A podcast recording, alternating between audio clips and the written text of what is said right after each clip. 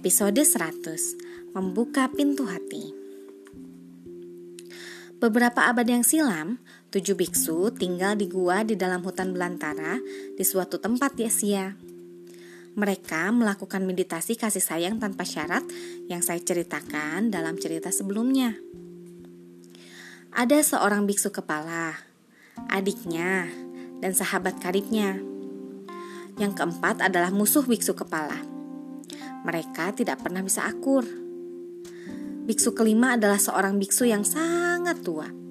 Begitu rentannya sampai-sampai sewaktu-waktu ia bisa saja meninggal dunia. Yang keenam, biksu yang sakit berat. Dia juga bisa meninggal kapan saja. Yang terakhir, ketujuh adalah biksu yang tak berguna. Dia mendengkur saat dia seharusnya bermeditasi. Tidak bisa mengingat ayat suci, dan kalaupun kebetulan ingat, dia mendarasnya dengan nada sumbang. Dia juga tidak bisa mengenakan jubahnya dengan pantas. Namun, biksu yang lain membiarkannya begitu saja dan berterima kasih kepadanya karena telah mengajarkan mereka untuk bersabar. Suatu hari, segerombolan bandit menemukan gua tersebut. Gua itu sangat terpencil, sangat tersembunyi sehingga mereka ingin mengambil alih gua itu untuk dijadikan markas. Jadi, mereka berniat untuk membunuh semua biksu tersebut. Akan tetapi, untunglah biksu kepala sangat pandai berbicara membujuk orang. Dia berhasil. Jangan tanya saya caranya. Memujuk gerombolan bandit untuk membiarkan biksu-biksu itu pergi kecuali satu orang sandra yang akan dibunuh sebagai peringatan kepada biksu-biksu yang lain untuk tidak mengatakan lokasi gua itu kepada siapa pun. Itulah hasil terbaik yang bisa dinegosiasikan oleh biksu kepala.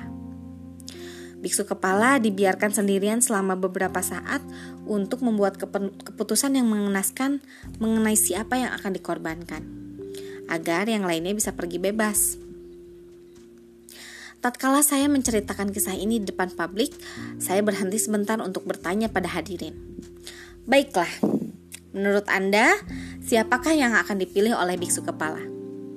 Pertanyaan ini biasanya bisa menyegarkan hadirin yang terkantuk-kantuk dalam ceramah saya dan membangunkan mereka yang sudah tertidur. Saya mengingatkan mereka bahwa ada biksu kepala, adiknya, sahabatnya, musuhnya, biksu tua, dan biksu yang sakit dua-duanya sudah mau mati, serta biksu yang tidak berguna. Menurut Anda, siapa yang akan dipilihnya? Sebagian menyarankan si musuh saja. Bukan, kata saya. Saudaranya? Salah. Biksu yang tidak berguna selalu saja disebutkan. Teganian kita. Setelah cukup menikmati jawaban-jawaban itu, saya beberkan jawabannya. Biksu kepala tidak mampu memilih. Kasih sayangnya kepada adiknya sama sama persis besarnya. Tidak lebih dan tidak kurang dengan kasih sayangnya kepada sahabatnya. Juga persis dengan kasih sayangnya kepada musuhnya. Kepada biksu tua, biksu yang sakit, bahkan kepada biksu yang tidak berguna itu. Dia telah menyempurnakan arti kata-kata itu. Pintu hatiku akan selalu terbuka untukmu, apa pun yang akan kamu lakukan, siapa pun kamu.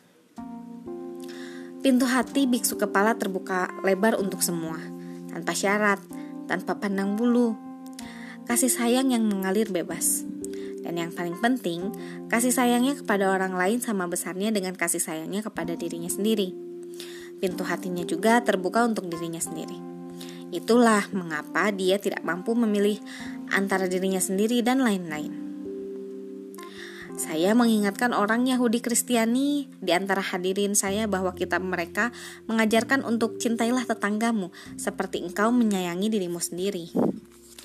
Tidak lebih dari dirimu sendiri dan tidak kurang dari dirimu sendiri. Namun setara dengan dirimu sendiri itu berarti memperlakukan orang lain seperti halnya kita memperlakukan diri sendiri dan memperlakukan diri sendiri seperti halnya kita memperlakukan orang lain. Mengapa kebanyakan hadirin berpikir bahwa biksu kepala akan mengorbankan dirinya sendiri untuk dibunuh? Mengapa dalam budaya kita kita selalu mengorbankan diri sendiri demi orang lain dan menganggap hal ini sebagai kebaikan? Mengapa kita lebih menuntut, lebih kritis, dan menghukum diri sendiri lebih dari siapa pun? Alasannya cuma satu, kita belum belajar bagaimana menyayangi diri sendiri.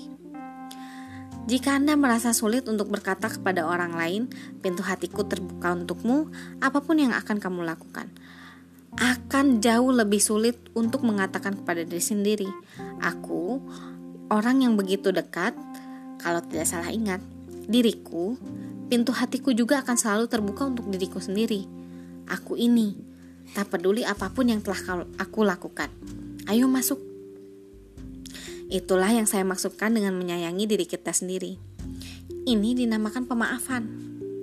Melangkah keluar dari penjara rasa bersalah, berdamai dengan diri sendiri. Dan jika Anda punya nyali untuk mengatakan kata-kata itu kepada diri Anda sendiri, dengan sejujurnya dari lelung hati yang paling dalam, maka Anda akan menyongsong ke depan, bukannya mundur, untuk menemukan kasih sayang yang luhur. Suatu hari, kita semua harus mengatakan kata-kata itu atau yang semacamnya kepada diri kita sendiri dengan sejujurnya, bukan hanya main-main. Saat kita melakukannya, itu seakan-akan seperti memanggil pulang sebagian dari diri kita yang telah lama terusir. Hidup membeku di luar sana. Kita merasa tersatukan, utuh, dan lepas untuk bahagia. Hanya ketika kita bisa menyayangi diri sendiri dengan cara begitu, barulah kita benar-benar mengerti bagaimana menyayangi orang lain, tidak lebih dan tidak kurang. Dan harap diingat, Anda tidak perlu menjadi sempurna terlebih dahulu tanpa kesalahan untuk memberikan cinta Anda kepada diri sendiri. Jika Anda harus menunggu kesempurnaan, itu tidak akan tiba. Kita harus membuka pintu hati kita kepada diri kita apa pun yang telah kita lakukan. Begitu kita berada dalamnya, sempurnalah kita. Orang sering bertanya kepada saya, apa yang terjadi dengan ketujuh biksu tersebut sewaktu biksu kepala mengatakan kepada bandit bahwa dia tidak mampu memilih. Cerita ini, seperti yang saya dengar beberapa tahun silam, tidak mengisahkan kelanjutannya. Ceritanya berhenti sampai di situ. Namun saya tahu apa yang terjadi kemudian saya mereka-reka apa yang sekiranya terjadi. Ketika biksu kepala menjelaskan kepada para bandit kenapa ia tidak mampu memilih antara dirinya sendiri dan yang lain, dan menjelaskan arti kasih sayang dan pemaafan seperti yang saya jelaskan kepada Anda tadi, maka semua bandit menjadi sangat terkesan dan terinspirasi. Sehingga tidak hanya mereka melepaskan semua biksa itu, namun mereka juga bertobat dan menjadi biksu. Sekian. Terima kasih telah mendengarkan.